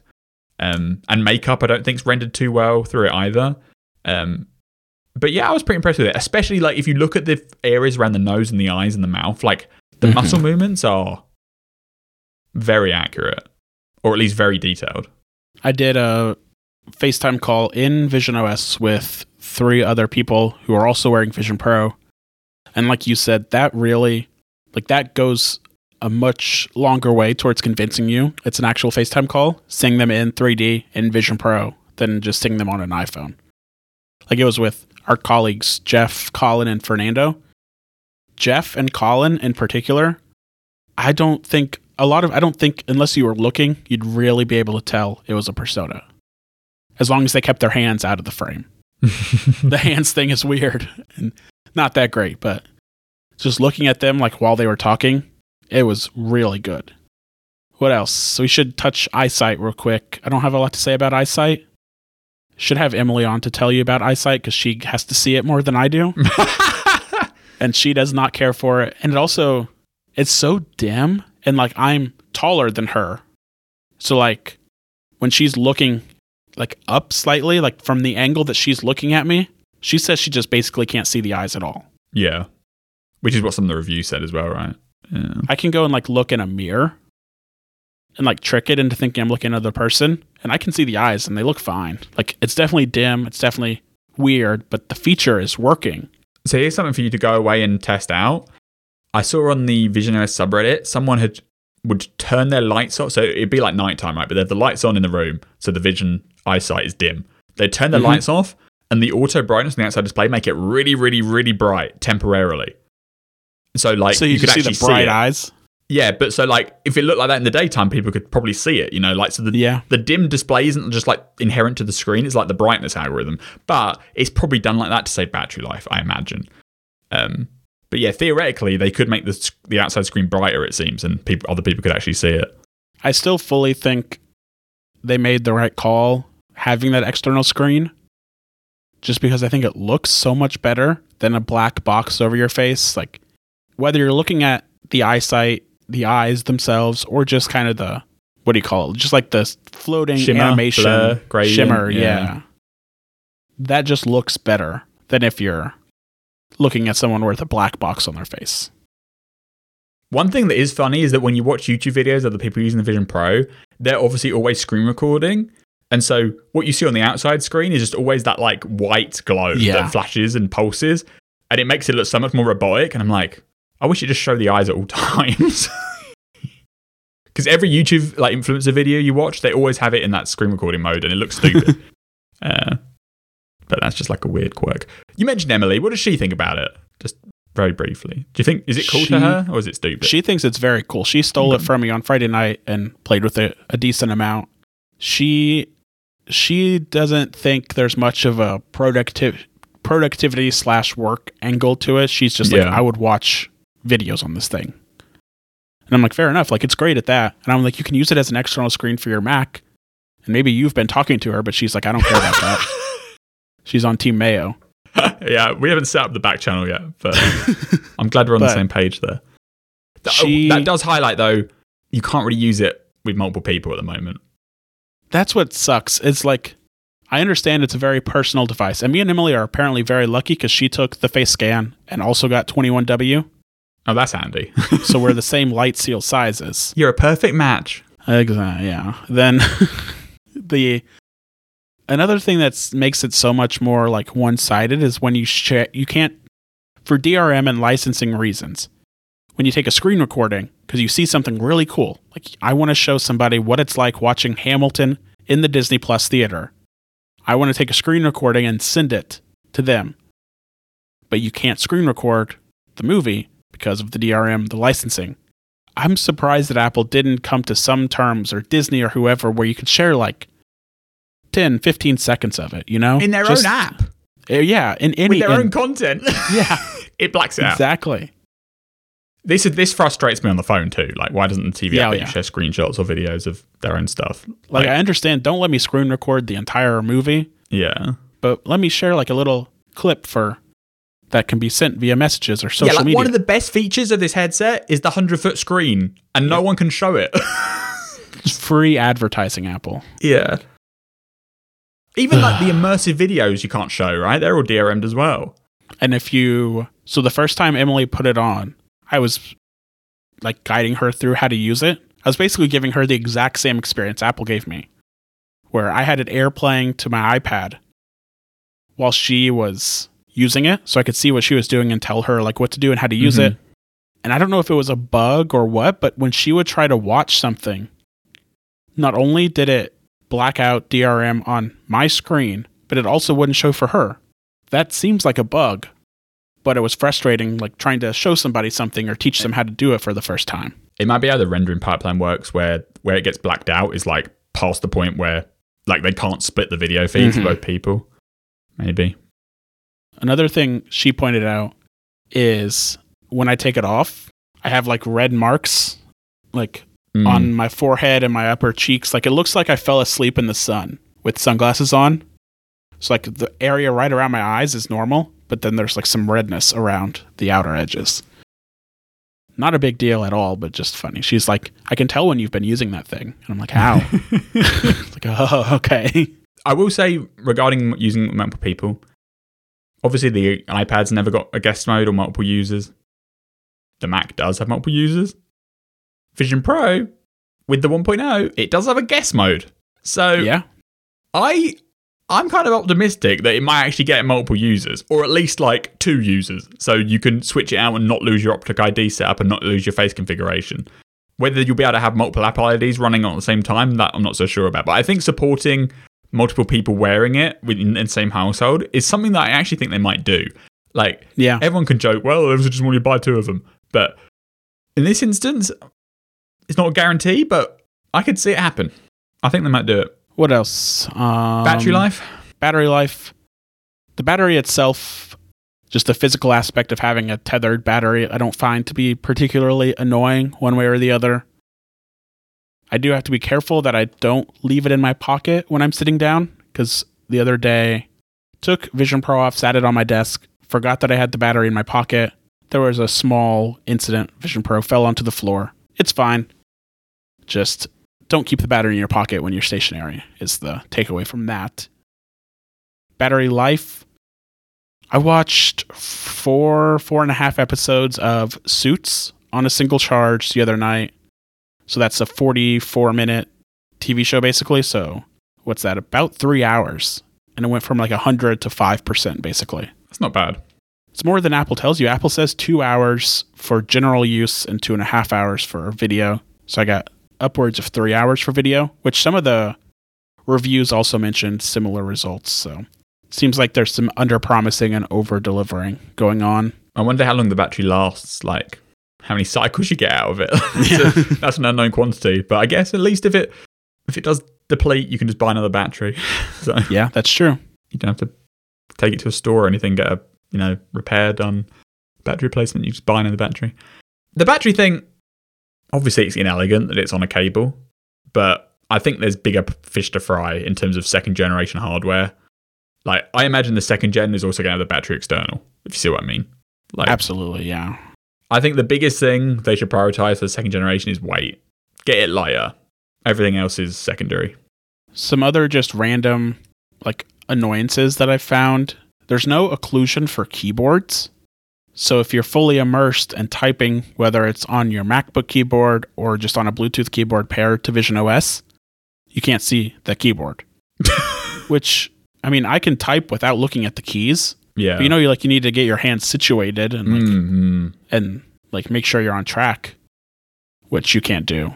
And obviously, it does know, at least if you're using the Apple keyboards, it can put the little like text preview thing above it. Yep. So Mhm. it does detect the keyboard being there. I Doesn't think seem like a so- huge leap that they could occlu- that they can't occlude it as well. I think some Meta headsets actually have keyboard occlusion, if I'm not mistaken. Yeah, I think so. And what one feature the Quest definitely do have is like you can pick like a square region to just That's right, always be yeah. occluded. So like if you're at a desk setup, you can just like draw a rectangle and then that bit will always be Mhm. open. So that's like a simpler solution, right? You don't need super fancy tracking. You can just say, well, this rectangle down here is open. And on the Vision Pro, I guess you can kind of do that with the digital crown because you don't have to go fully immersed. You can just do Yeah. like the front immersion. which is like the 60 turning the dial to like 60 anywhere from like 60 to 75% Yeah. i can like still see the keyboard because i don't really need to see the entire thing just enough of it to know where my hands are So that would be like Apple's answer. I'm sure if you asked them today, they'd be like, we'll just have the crown at 70%, but you don't get the engulfing feeling of being in an environment when at 70%. So I think in time, that'll be a feature addition. Like, if not proper keyboard occlusion, just like you can just say the rectangle where your hands are is just, you can Yeah. see between it, you know? Like, or if you put your hands down, it automatically just opens up a portal into that bit of it temporarily. Like, yeah um, if you look down or whatever, then it just does it and then it goes away. Like there's loads of stuff. Like they've thought about so many details on this thing, like the way you know you put people further away, they sound like they're coming from further away. You put them in different environments, like the sound bounces and echoes naturally off the environment with like audio ray tracing and like. There's so much crazy stuff, and like you bring AR models into the world, and it like reflects the light of the pass through like accurately. Like crazy details. Like half the icons are like 3D if you actually go up close to them and stuff. Like they've done so much, but it is a 1.0 device, 1.0 software. There's so much more to go, right? They'll have a to do list 100 items long, if not more. And I'm sure we'll see. I can't wait to see what like Vision OS 2 at WWDC they've done, what they got ready, right? Because like they obviously like cut this thing and shipped the OS from September, August time, and they could have so much in the in the offing for Vision OS 2 in terms of you know window management and just bringing even extra apps on board would help right because like a lot of the apple apps are just ipad apps in vision os 1 like reminders and calendar and there's not even a weather app. Like wouldn't a weather app be so cool if you could like it would like you you like look at the days and it just makes it rain in your in your room? Like that'd be yeah. Uh, what are your favorite apps? Third party apps. Let's, let's third party apps. Yeah. Ooh. the imax app that i mentioned is very cool. The mlb app it's not baseball season right now but they have a like a teaser clip from the world series last year where you're watching the game straight ahead of you you have some stats along the side but then you look down and you see like a physical recreation of the strike zone. Oh, that's cool. You can see where where the ball goes. And it's funny in the clip I posted on threads of this, you can see that the ball is it's clearly a the pitch is clearly a ball, but the umpire calls it a strike. So it's just another way to see how bad MLB umpires are. you played any games? So last night I downloaded the Xbox app and did the remote play thing from my Xbox like console and was playing MLB the show on like a 75 foot screen in the sky, which was very cool. That's not like a Vision OS game. I haven't played like the Fruit Ninja game yet, but even just that was super cool. Like just remote playing from my Xbox onto the Vision Pro with an Xbox controller.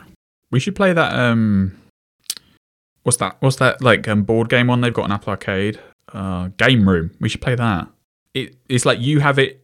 Oh, you can like I can play on the phone, and you can play obviously in Vision, and you can do like, um, like chess and Yahtzee and Oh, I saw that. Yeah. Yeah, and like card games. And obviously you can do it Vision Pro to Vision Pro, but you can also do it like normal person to Vision because it's available like on iOS as well.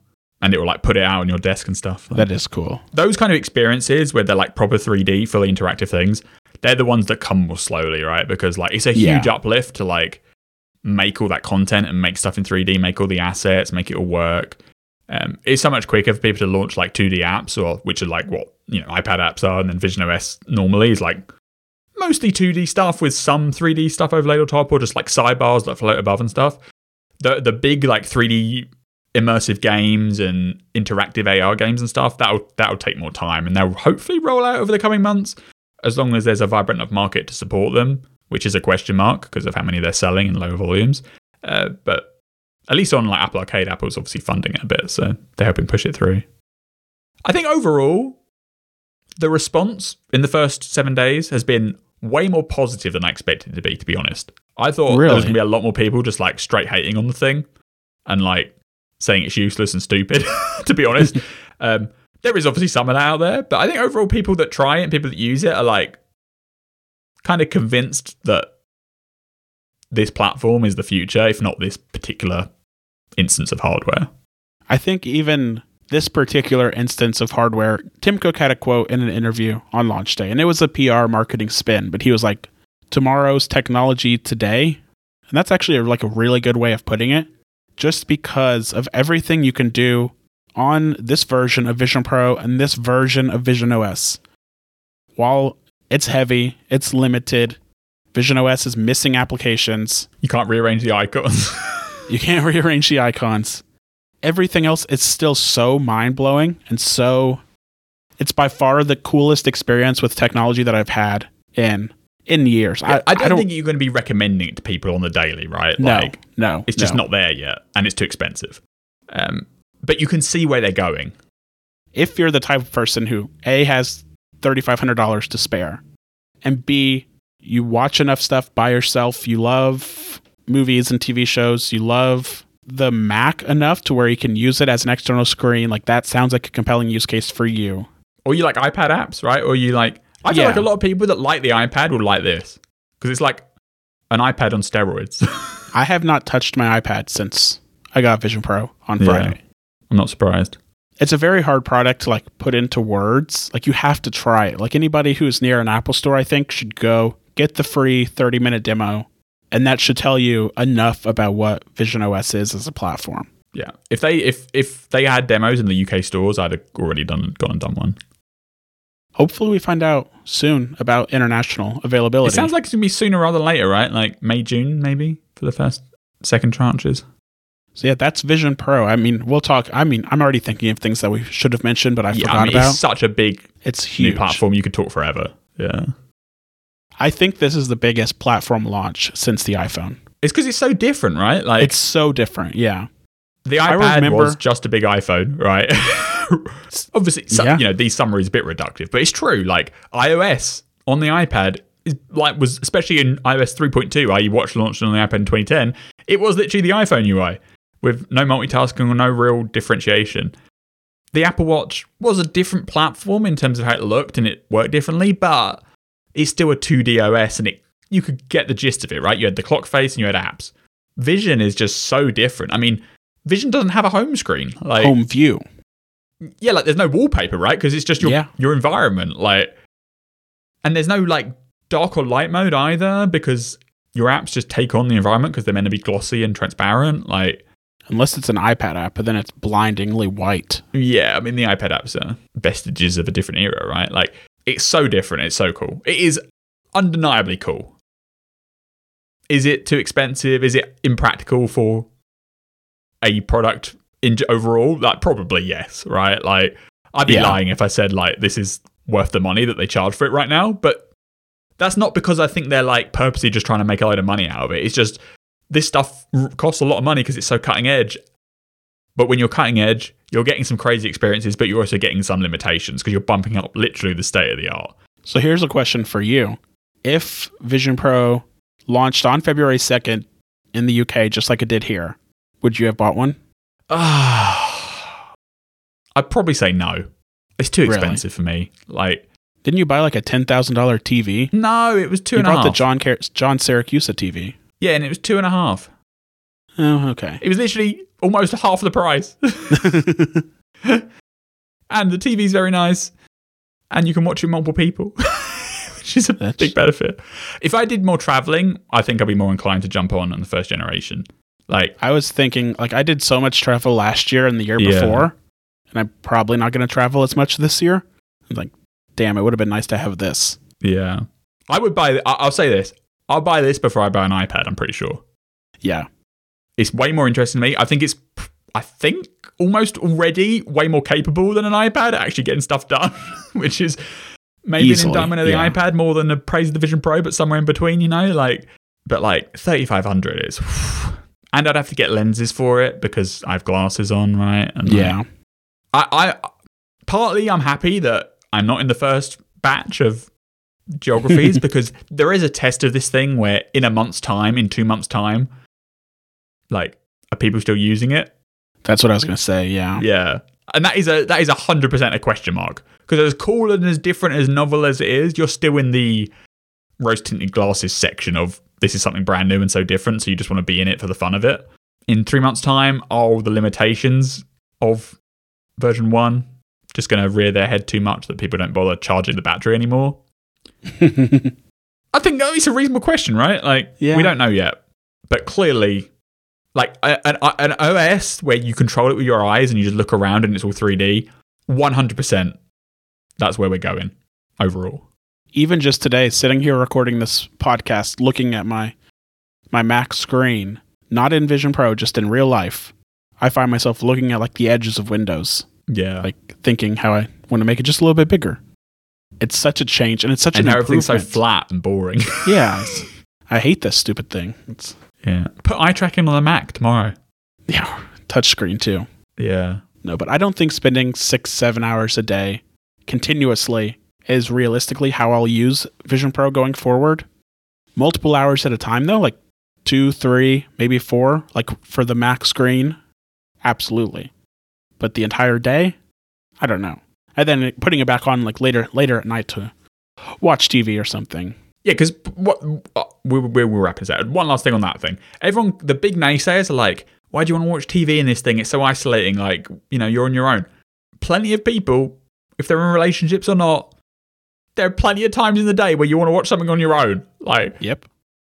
It, yes, a TV live downstairs, I watch on my own quite a lot of the time. So I could watch in something else if I wanted to. like, but I, I even think on my own there are downsides, right? Because like you can't just have your phone out and like scroll on your phone while you're watching a show on the Vision Pro, right? It's more awkward than that. You can't just get up and just get a drink or a water or some food. Like, it's not a perfect, you know, it's not a done deal, but there's plenty of opportunities where it would come up. So I do worry about the weight. Like that is my like I, Yeah, I can't if stand you- AirPods Max, and this I'm I'm that's my worry is that I wouldn't even like feel nice in it for a period of time enough. Yeah. And that's going to vary again, like you said, from person to person. But yeah, when this comes to the UK, I'll 100% be doing a demo. No doubt in my mind. The thing is, when it comes to the UK, you'd kind of have to be a fool to buy it because by that point, we're what six, say six months, five or six months into the life the lifespan of Vision Pro 1.0. Yeah. Then, so you're what six months away from version two? No, I Are you think it's gonna- gonna be longer than that. You don't think we'll see a Vision Pro 2 until I think earliest end of next year. So like fall or like winter 25 earliest. And then maybe it's even like spring 26. really that long? I mean, that's what Kuo and everybody's saying at the moment. You know, Kuo's a moron, so But like even Gurman's saying like 20, 26, 27 kind of time frame. Like there's no there's no supply chain chat at the moment that anything else is going to ship faster than that. Because I think they're going to spend this year rolling out to the countries, right? So like yeah, yeah, it's true. launched in the US right now, but it let's say it goes to you know some countries by June and then some more countries by September kind of situation. Then you give it a year. Then maybe by the end of next year they're like ready to do a version two. But I could easily see it roll over to 26. Yeah, I could see a world in which they announce it at WWDC 25, and then it's like a, a six month lead time again. You know, But as soon as they've got one, as soon as they've got one generation in the wild, they're less inclined to want to announce stuff super ahead of time. yeah, that's true too. I don't know. Yeah. But yeah, I don't think there's going to be like like this this like 100% spring next year there's not going to be another one. Yeah, that's true. But I am disincentivized. I, d- I don't like buying Apple stuff though from like if I buy it I buy it on launch day, you know. So the fact that it is 3 months delayed or whatever for the UK does help me put that off. Cuz if I'm spending three and a half grand on something you want it to be like new from the moment you buy it, you know? Yeah. and you can just see how the second generation is gonna be so much better. Like that's the thing with this hardware. Whatever you say about it, good or bad, good, you know, whatever spectrum you're on, the moment the second generation is going to come out, they're going to make it so much better in like five different ways. The evolution on the hardware front is going to be insane. Uh, it's not a bad first outing, but you can see how it could get so much better, so much more Mhm. quickly. Way more than like the jump from Apple Watch 1 to Apple Watch 2, you know? Like, yeah. All right. I think that does it for today. Lots more on Vision Pro to come. But in the meantime, find us on Apple Podcasts where you can get an ad free version of the show, $5 a month or $50 a year. Send us feedback, happy hour at 9to5mac.com. I am on threads, Twitter, Mastodon, at Chance H. Miller, and Mayo. What about you? Twitter, threads, at BZA Mayo. All right. Thanks, Mayo. Bye bye.